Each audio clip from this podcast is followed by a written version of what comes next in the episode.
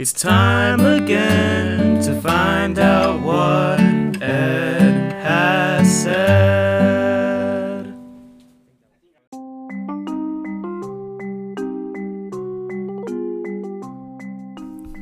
Good evening, ladies, gentlemen, and everything in between. This is week three of our nation's isolation. I am your host, as always, Edward, but you've all come to know me as Eddie. I hope that my radio show helps to bring you all some comfort in these strange and lonely times. I myself have gone weeks without seeing the faces of my compadres. All I've been able to do is send them the odd meme here and there. I hope they haven't caught on to the fact that my brain has slipped a small bit since the last time we all saw each other. Folks, I have to admit I have not been very productive these past couple of weeks. I've been walking around my apartment with my hand down my pants and a dull expression on my face. I play a video game here and there. Sometimes I even sit down and decide to sketch out a drawing or two on the kitchen table. However, I have done very little in the way of homework and projects. All I've truly done about them is think about them to the point of worry and guilt, which in turn makes me not want to work on anything.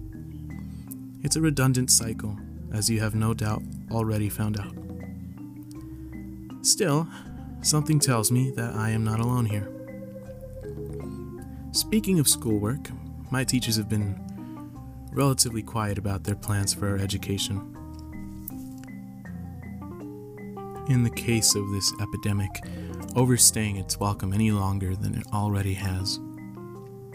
Only one teacher, my English teacher, has been communicating with us about what she intends to do. She'll most likely lecture all of us over a video conference app. She appears to be having trouble with students who are not enrolling in her Google Classroom. She would prefer that all of us sign up. You have to admire her dedication to our academic well being. Personally, I dread the idea of sitting through a two hour video conference on my computer which has access to a plethora of entertaining and distracting apps and programs. My will is strong, but not that strong. As a high school senior, I am, of course, worried about all of our senior activities prom, grad night, and even our graduation ceremony is at risk of being compromised. Moments that I have fantasized and dreamed about ever since I became a high school freshman asking a girl to prom, standing in a corner of a ballroom at prom and keeping to myself, checking my phone while I wait out the night at prom, being called up to receive my fake high school diploma at the graduation ceremony, and tripping on my own gown on the way up to the stairs to the stage. All these moments may never become a reality, and that is a very depressing thought. Not all is drab and melancholy, however. There are plenty of reasons to be at the very least delighted by what this isolation has done for us. For starters, I don't have to wake up every morning at 6 a.m. and get ready for another 7 hour routine. I can now stay up late and discuss many important issues and ideas with my school chums. Our childhood crushes on fictional characters overpriced and overtreasured Sonic plushies, and of course, the mysterious ghost train that haunts the night with its echoey and ominous horn. More on that later.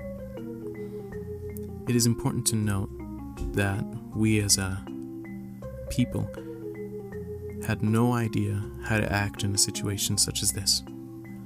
Our knowledge of epidemics comes from poorly written post apocalyptic movies, games, and other media. Despite this, however, people have learned to adapt to our current situation. We treat everything with caution, maybe even a little too much caution. As the few times I've been forced to leave the house to get supplies at the local department store, I have found the shelves completely barren of household essentials. With that, I bring you this important message, and I have no doubt that you've already heard it before. Please refrain from stocking way too much on items such as toilet paper, hand sanitizer, and other hygiene products. we must remain considerate of our fellow neighbors. With that out of the way, I would like to talk to you about a phenomenon that has come to the attention of me and some other buddies. If you live in the area, you may already know what I'm talking about. On late nights, when the rest of the city has fallen to a peaceful slumber, the night owls hear the distant, yet not so distant horn of what must be a freight train. Where you are in the city is irrelevant. You will hear the ghost train after a certain hour in the night. Its echoey and ominous nature has earned it the name of Ghost Train amongst some of my friends. I first noticed the ghost train one night when I couldn't fall asleep out of my fear of the dark. I was a very timid child, the type that had nightmares often and slept with a nightlight until the age of 11. I never thought much of it. I lived a block or two away from the train station, so there was a very logical explanation for what I was hearing. That all changed when I moved to my current home, which is nowhere near any train station, yet I still hear it as clearly as I did back then. Now, I'm sure that there has to be a very logical explanation to what I am hearing, one that involves sound waves and the like. Despite this, I think I prefer to be left in the dark.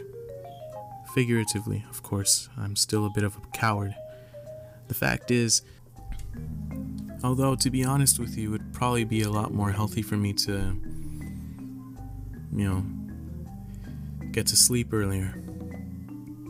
Because my sleep schedule has been pretty warped, I guess would be the right word for it. I stay up late talking with some friends about some nonsense, really. That's the only word that can describe it, really. It's it's nonsense. A whole bunch of nonsense that we talk about.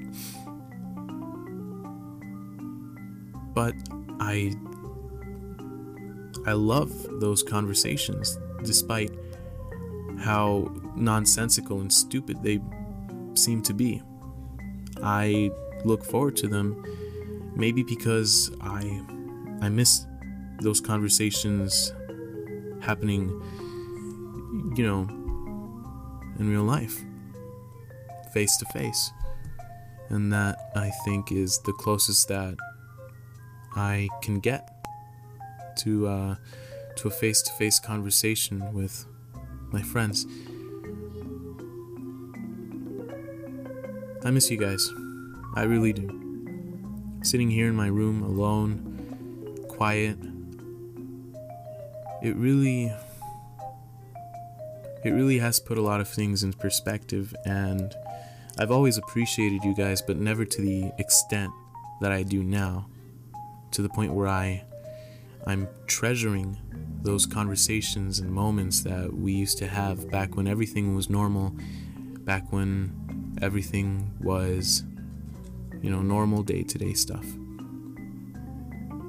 I miss you guys. I really do.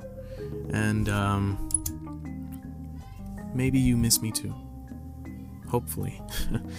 um, maybe not. I don't know. My feelings would not be hurt if that were the case. Okay, I'm lying. My feelings would definitely be hurt if that were the case, but I mean, whether or not it's the case really doesn't matter. I I look forward to the day where I can see you guys again, laugh with you guys, and um, you know, all in all, just vibe with you guys, you know. But I think I I might have rambled on for far too long. This was never in the script, so I kind of took a detour. With that, I think I'll call it a night. I hope you enjoyed listening to me almost as much as I have enjoyed talking to you. This has been What Ed Has Said with your host, Edward, Eddie, Ed, but never Eduardo. Remember that. Stay safe.